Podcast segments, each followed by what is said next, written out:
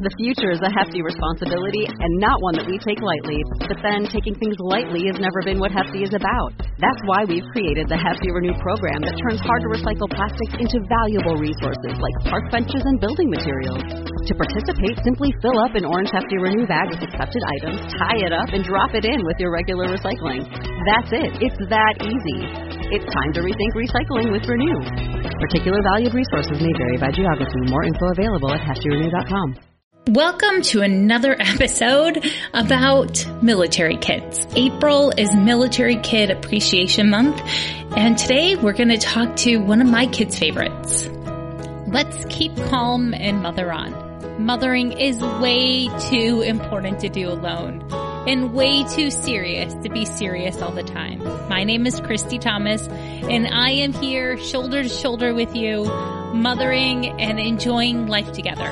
This is the podcast where you can focus on being mindful and taking a deep breath with me and learning new things so you can pause and savor the amazing life you already have. Welcome everyone to another episode of Keep Calm and Mother On. We're continuing this special series about the month of the military child and I'm very excited to welcome Trevor Romain. He has been a name and a face in our house even though I've never met him before because of his work with Comfort Crew.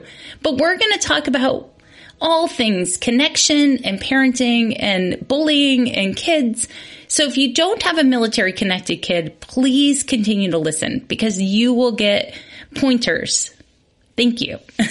so welcome, Trevor.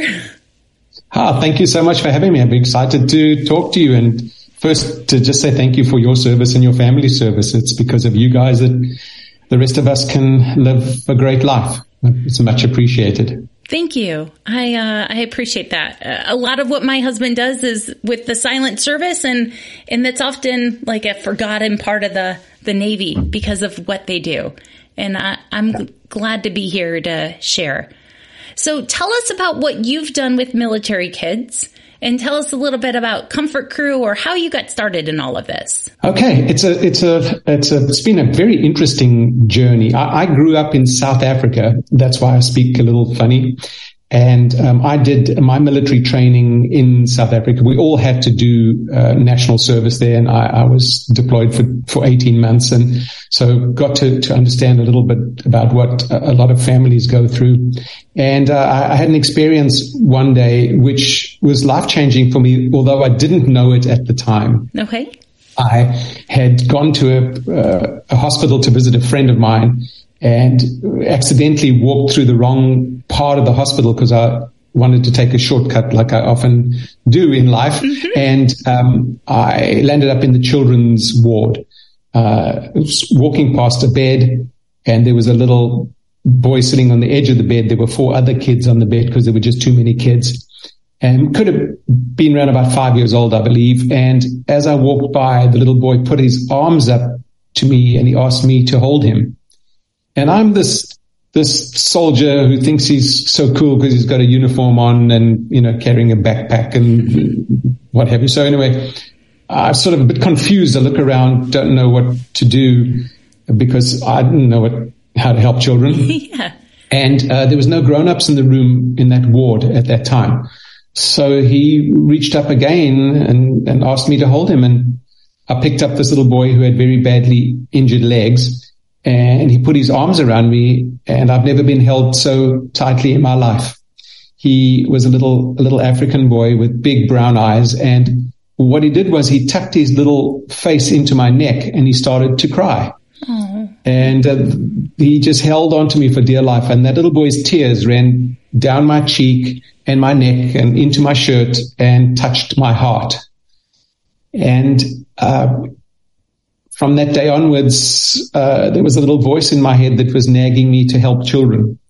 And his little voice still is in my head to this day. And I, I forgot about it and went into the advertising business and started uh, then writing children's books. And one day um, decided to see if I could donate one of my books to to an organization, which was a nonprofit helping kids and it developed into the career I have as a writer with, of self-help books for kids.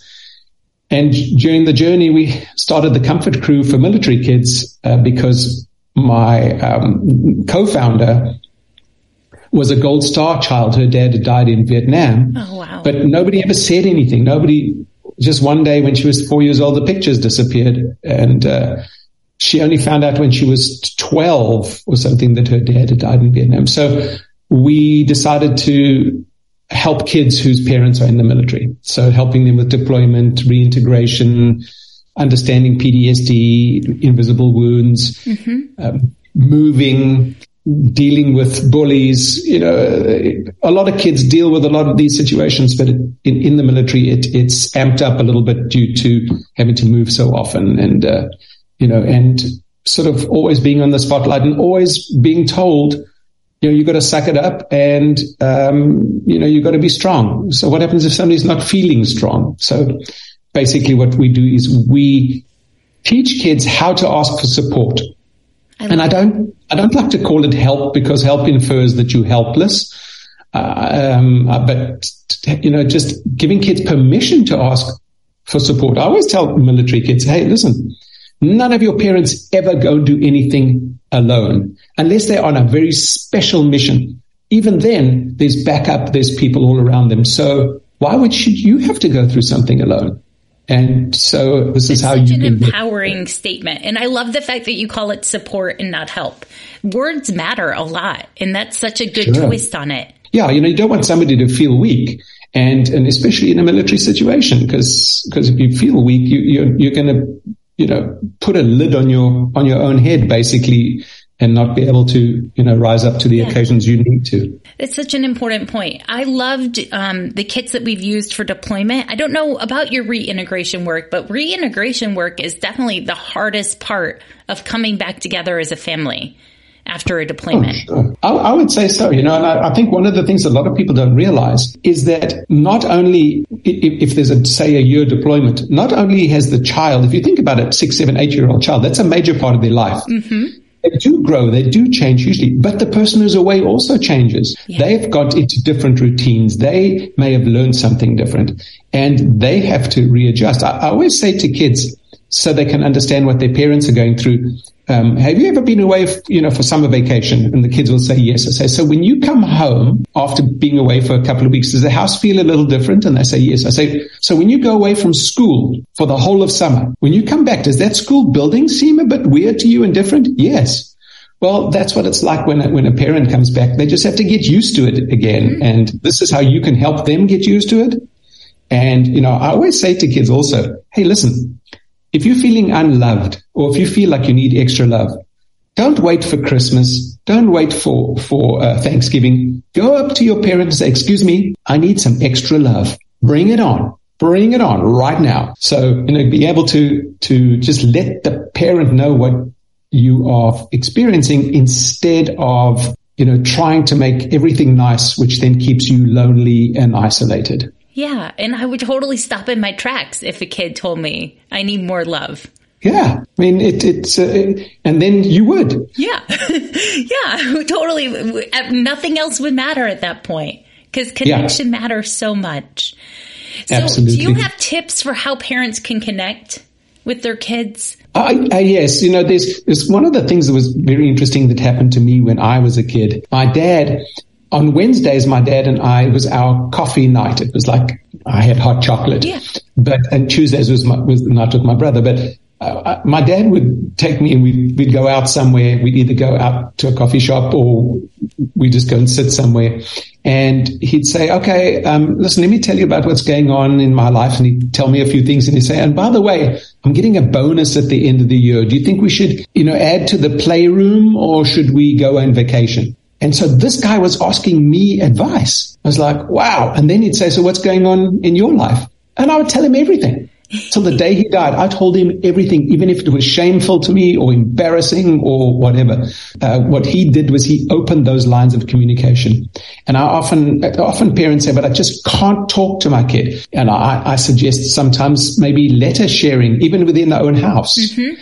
Uh, to, to, to be able to connect. Um, I, I often uh, tell parents as well that when they when they are talking to their kids, you know, to get down on the, the same level, because especially with little ones, somebody looming after over them and saying, "Is everything okay?"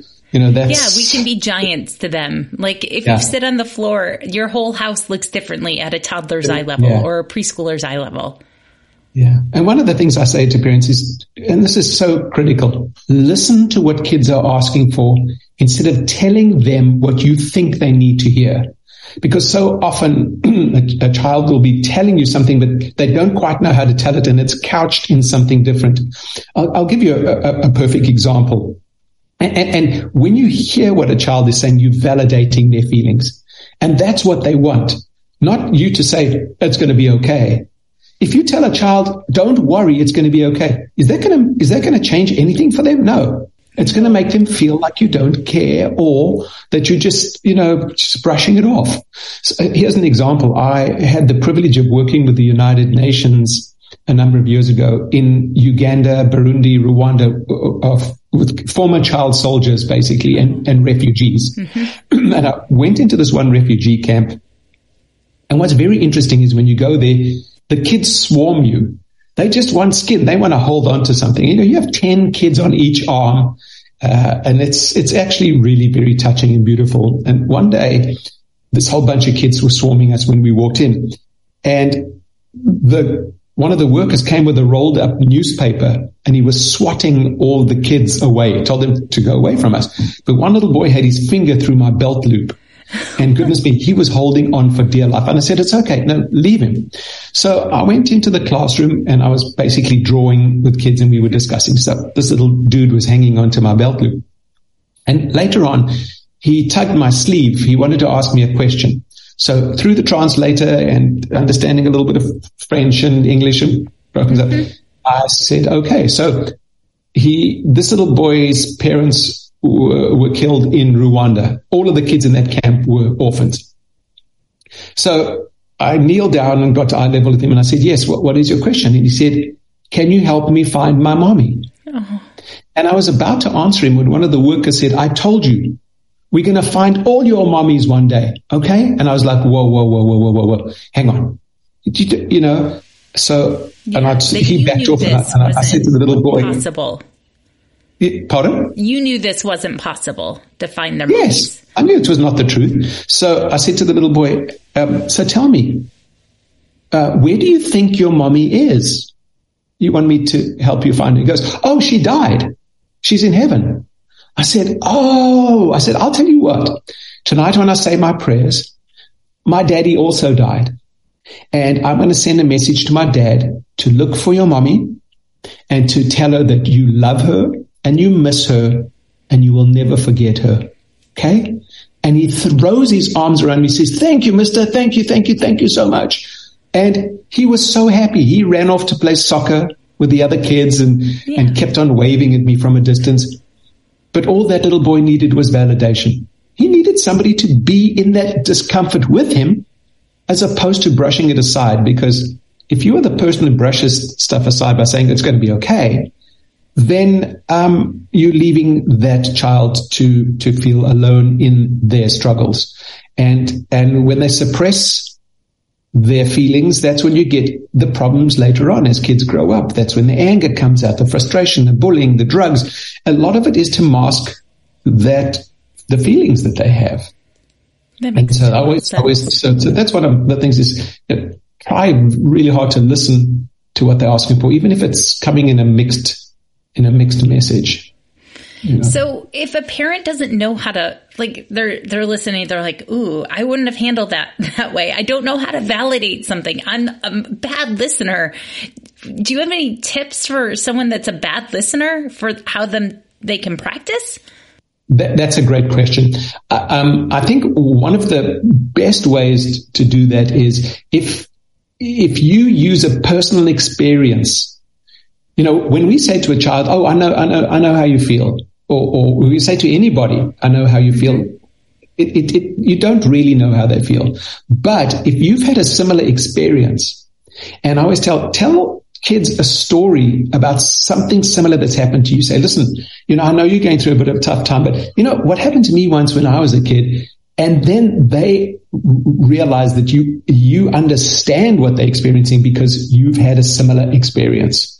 And that often opens the door to be able to to be able to communicate.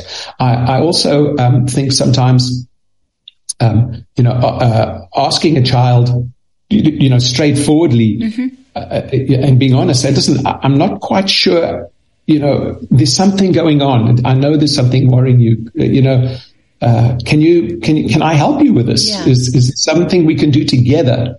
So basically, instead of putting them on trial, which often happens, and then the kid feels embarrassed because they don't quite know, or they have shame yeah. about something they're going through, especially if they're feeling weak. It's shame, and they don't want to share shame. So if you can say, "Man, I know this, this something up. Uh, how can we work through this together? What what can we do as a team?" And uh, you know helping them feel like you're a team member as opposed to somebody who's interrogating them for their information. Yeah, I mean it, it's really easy as a parent or an adult helping a kid to get stuck in like this dictator mode of like I'm the expert and I know exactly how to help you, but that doesn't help our kids very much. No, it just, it doesn't give them an avenue to you know to share and, and like what my father did with me was really a wonderful way of creating um, a communication system where um, where the fact that he shared information with me made me feel safe enough to share information with him. Yeah. You, you know, oftentimes, like I've been with kids who who are really upset that their their mom or dad is deployed. Mm-hmm. And they're very emotional about it. And then you'll get a sibling who is, is tougher emotionally perhaps and who tease them and make them feel so ashamed.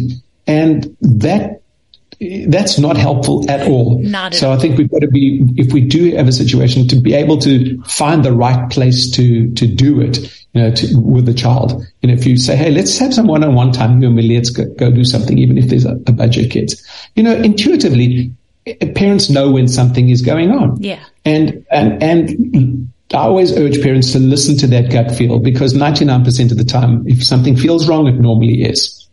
So, you know, it's worked pretty well and, for me when I trust it. Yeah. Yeah. So, so, you know, creating that. Yeah. I, I also have been in a situation where I've, that parents have said, uh, um, Hey, listen, let's write letters to each other. Yeah. Um, especially, you know, for, for, obviously kids who, who, who are able to write or at least be able to you know, mm-hmm. put some stuff down on paper. And, um, they have a secret letter writing thing. Yeah. Which, and, and the parent can then maybe say something, I need some support on something. Or, yeah, we've um, done post-it uh, notes for my kids have been afraid of writing. Yeah. Post-it notes were good. And then my son, when he was a pre-writer, because he's got these big sisters, had a drawing notebook so he could draw me. And then, and then once he showed me the picture, I would ask enough questions to understand what he was trying to say. Yeah. And you know, the earlier I talked about p- giving children permission to ask parents for love. Um, you know, saying to a child, you know, I need some extra love today. You know, leaving, uh, and, and what I've I've done in uh, now being with the comfort crew. Um, I'm not deployed, but I've been to every U.S. military base in the world that has kids. That's awesome. Bahrain, Spain, Azores, Japan, Korea, all over. And it's, that's been very difficult on my relationship. Uh, well, I've been married 30 something years, but it's really hard to be gone three weeks and back for a week and gone four weeks. And what I've done is that I, um, I leave little illustrated little notes every, I hide them everywhere, even that. in a cereal box. And I think, you know, parents, uh, when, if a parent leaves on deployment, they can, uh, that would be a great thing to do. And then I also say to kids, you know, hide notes for your parents because then that gives them an opportunity to show you their love because sometimes they don't quite know how to do it. It's hard. And when you, when you show somebody love, it releases endorphins it drops your cortisol and you feel good about about uh, um, showing yeah. your, your your love. This is really important. So my husband does the submarine service, so there's no communication when he's deployed.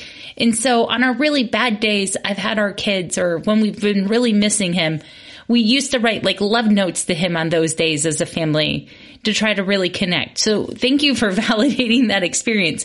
But also I hmm. used to have to drag him to the store, right? Cause he gets into warrior mode right before a deployment to pick out cards so we could leave them behind for us. I was like, this is really important. So if you're listening and your military spouse member is like, I don't have time for this, make them make the time. like do it as a date night. Yeah, absolutely. And and here's the thing for kids as well. If if a person is deployed in, in a situation where, like a submarine, or if they're special forces and they, they can't communicate, uh, I, I, still suggest writing that letter and then giving to them when they come back.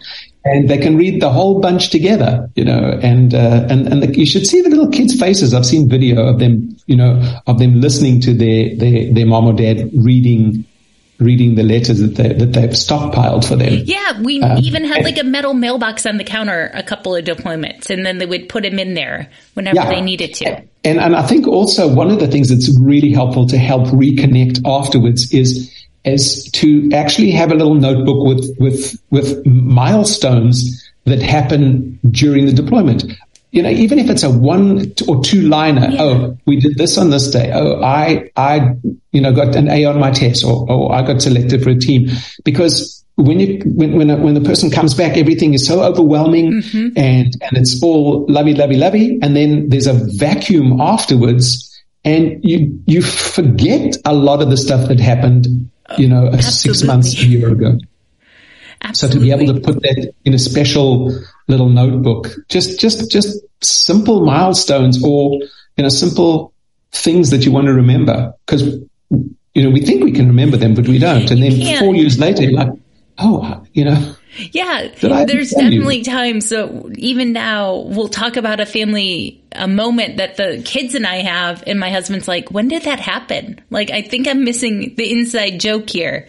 And I was like, "Oh yeah, you probably are." Like, let's fill you in here about why we think this is super funny. Yeah, yeah. It's and you know one of the things about military too, which and the stuff creeps up because you know somebody might come back from a deployment and there's a, there's some discomfort and you can't understand why, what's going on with my child.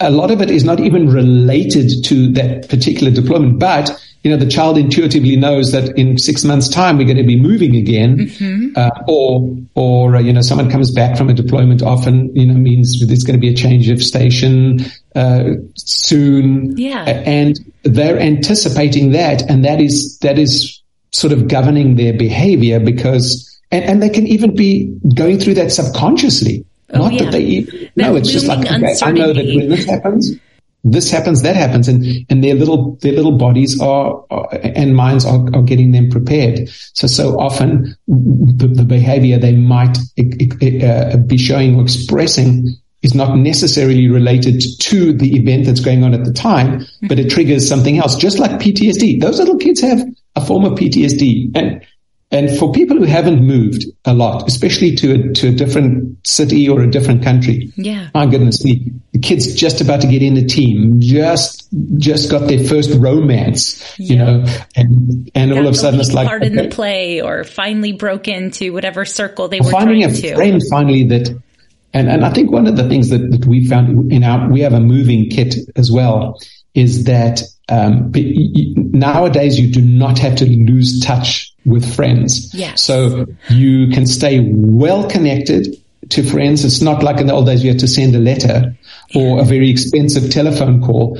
And, and now, you know, obviously FaceTiming mm-hmm. uh, on, on the internet, you can, you can stay very well connected. And, um, and that's what we urge. Keep phone numbers and, yeah, because moving yeah. is definitely a form of grief for my kids, right? Especially when they were too young to try to keep up relationships. And if I didn't know the other kids' parents well, it's like having a best friend die of a heart attack instantly.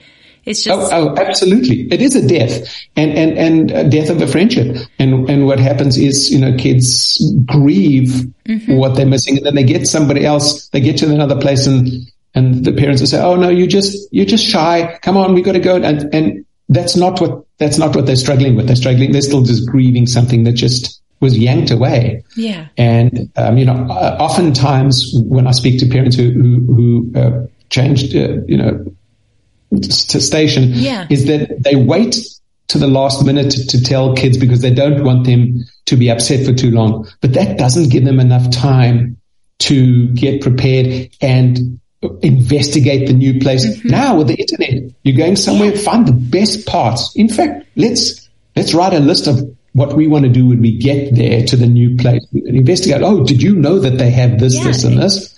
And uh, instead of making it a scary situation, you make it an exciting one. And uh, then it's the balance between what you've lost and what you've gained, and um, and just helping them them walk that tightrope. Uh, sometimes, you know, just holding someone's hand when they're walking on the top of a picket fence uh, makes all the difference. You know, Parents should probably admit that it's hard for them too. I think a lot of times the military parents kind of suck up their own feelings and they like I know in deployment it took me time Sure. to get used to telling my kids that I was having a hard time with deployment. yes.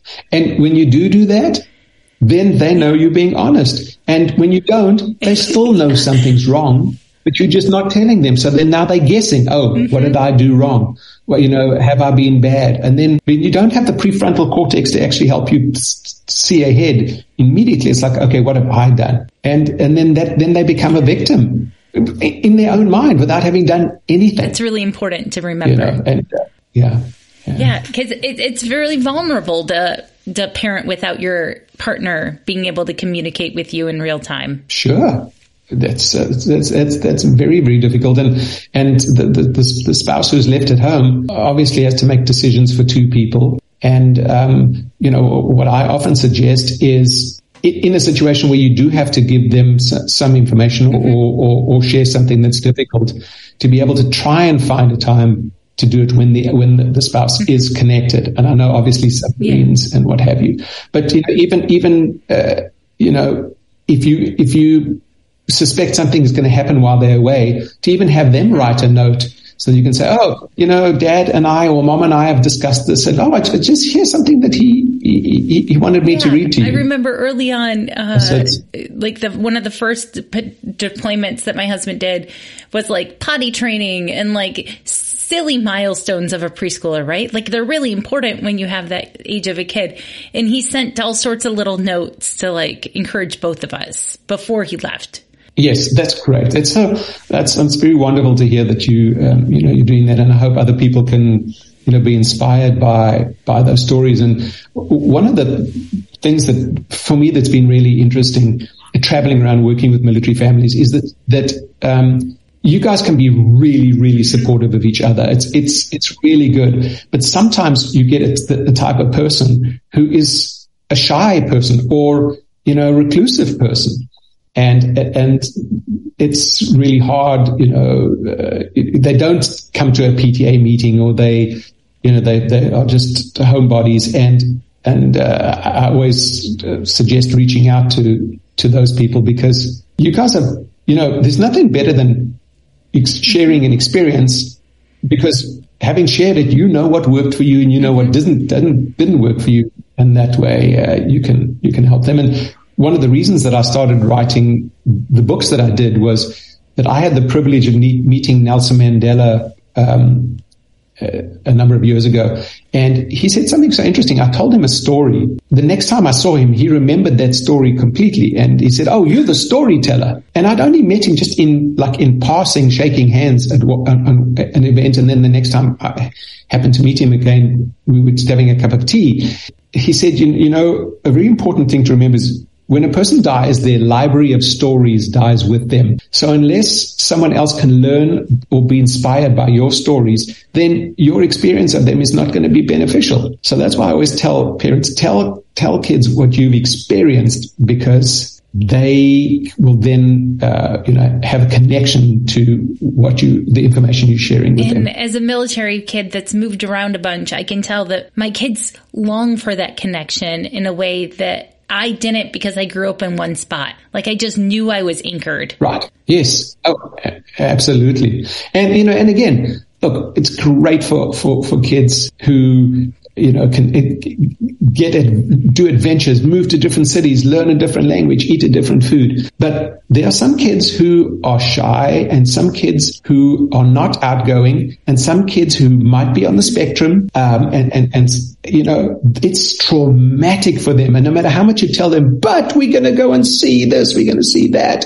Oh, what an adventure. You know, um, we got to realize that for them, they might need a little more ha- uh, hand holding and, and preparation uh, and, and, and a little, little bit of mollycoddling so that, that they can, they can feel protected and safe and, and not suck it up you know, yeah. situation. So where can people find you, Trevor? If they want to follow you and learn more about Comfort Crew, where can they learn more? Uh, very simple. Comfortcrew.org is, um, it, it is our website. And then I have a, a, a website, trevorromain.com. Uh, there's no E on Romaine. It's just, yeah, I was called Lettuce Head my whole time. So yeah, tre- well, trevorromain.com. And uh, the, my, my, my books for kids, I, I, have done a whole bunch of books, how to do homework without throwing up. Mm-hmm. Bullying is a pain in the brain. Uh, what on earth do you do when somebody dies?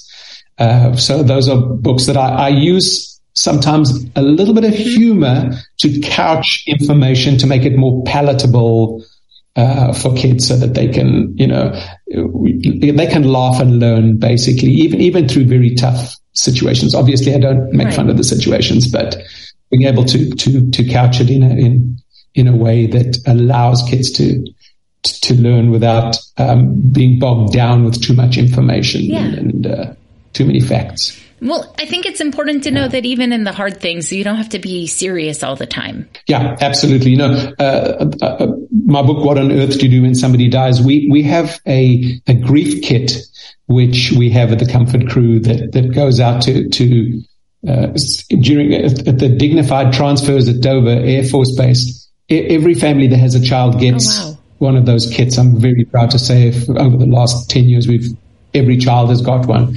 And in, in, in, in the book, I, you know, I asked, it's a bunch of questions. Why do, why do people have to, mm-hmm. to, to die? What happens to the person? And is it okay for me to laugh? And is it okay for me to still have fun?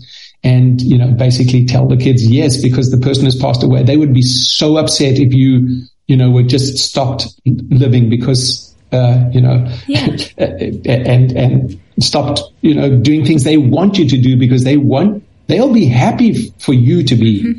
Happy and go on with your life. And obviously, you know, we have to, um, natural grieving has to be there, but you know, sometimes we get so, the expectation of what grief is supposed yeah. to be, it doesn't help people heal and it doesn't help them, you know, work through the, their experience because they, they shutter what they're feeling because that's what they think they're supposed to do. Absolutely.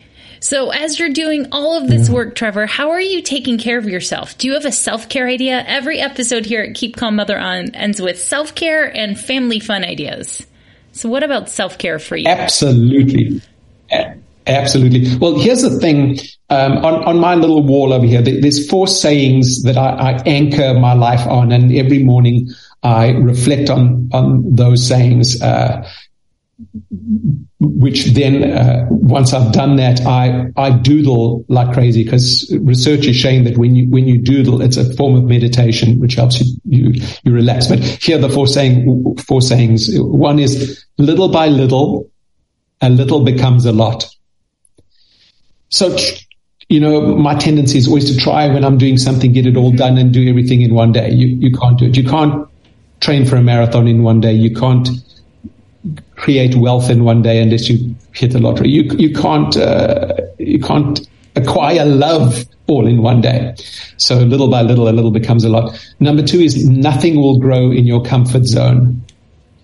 Um, you know, you can sit and and be in a bubble, but you will feel stifled. And and especially like for families who move, putting your toe outside and doing things that you wouldn't normally do.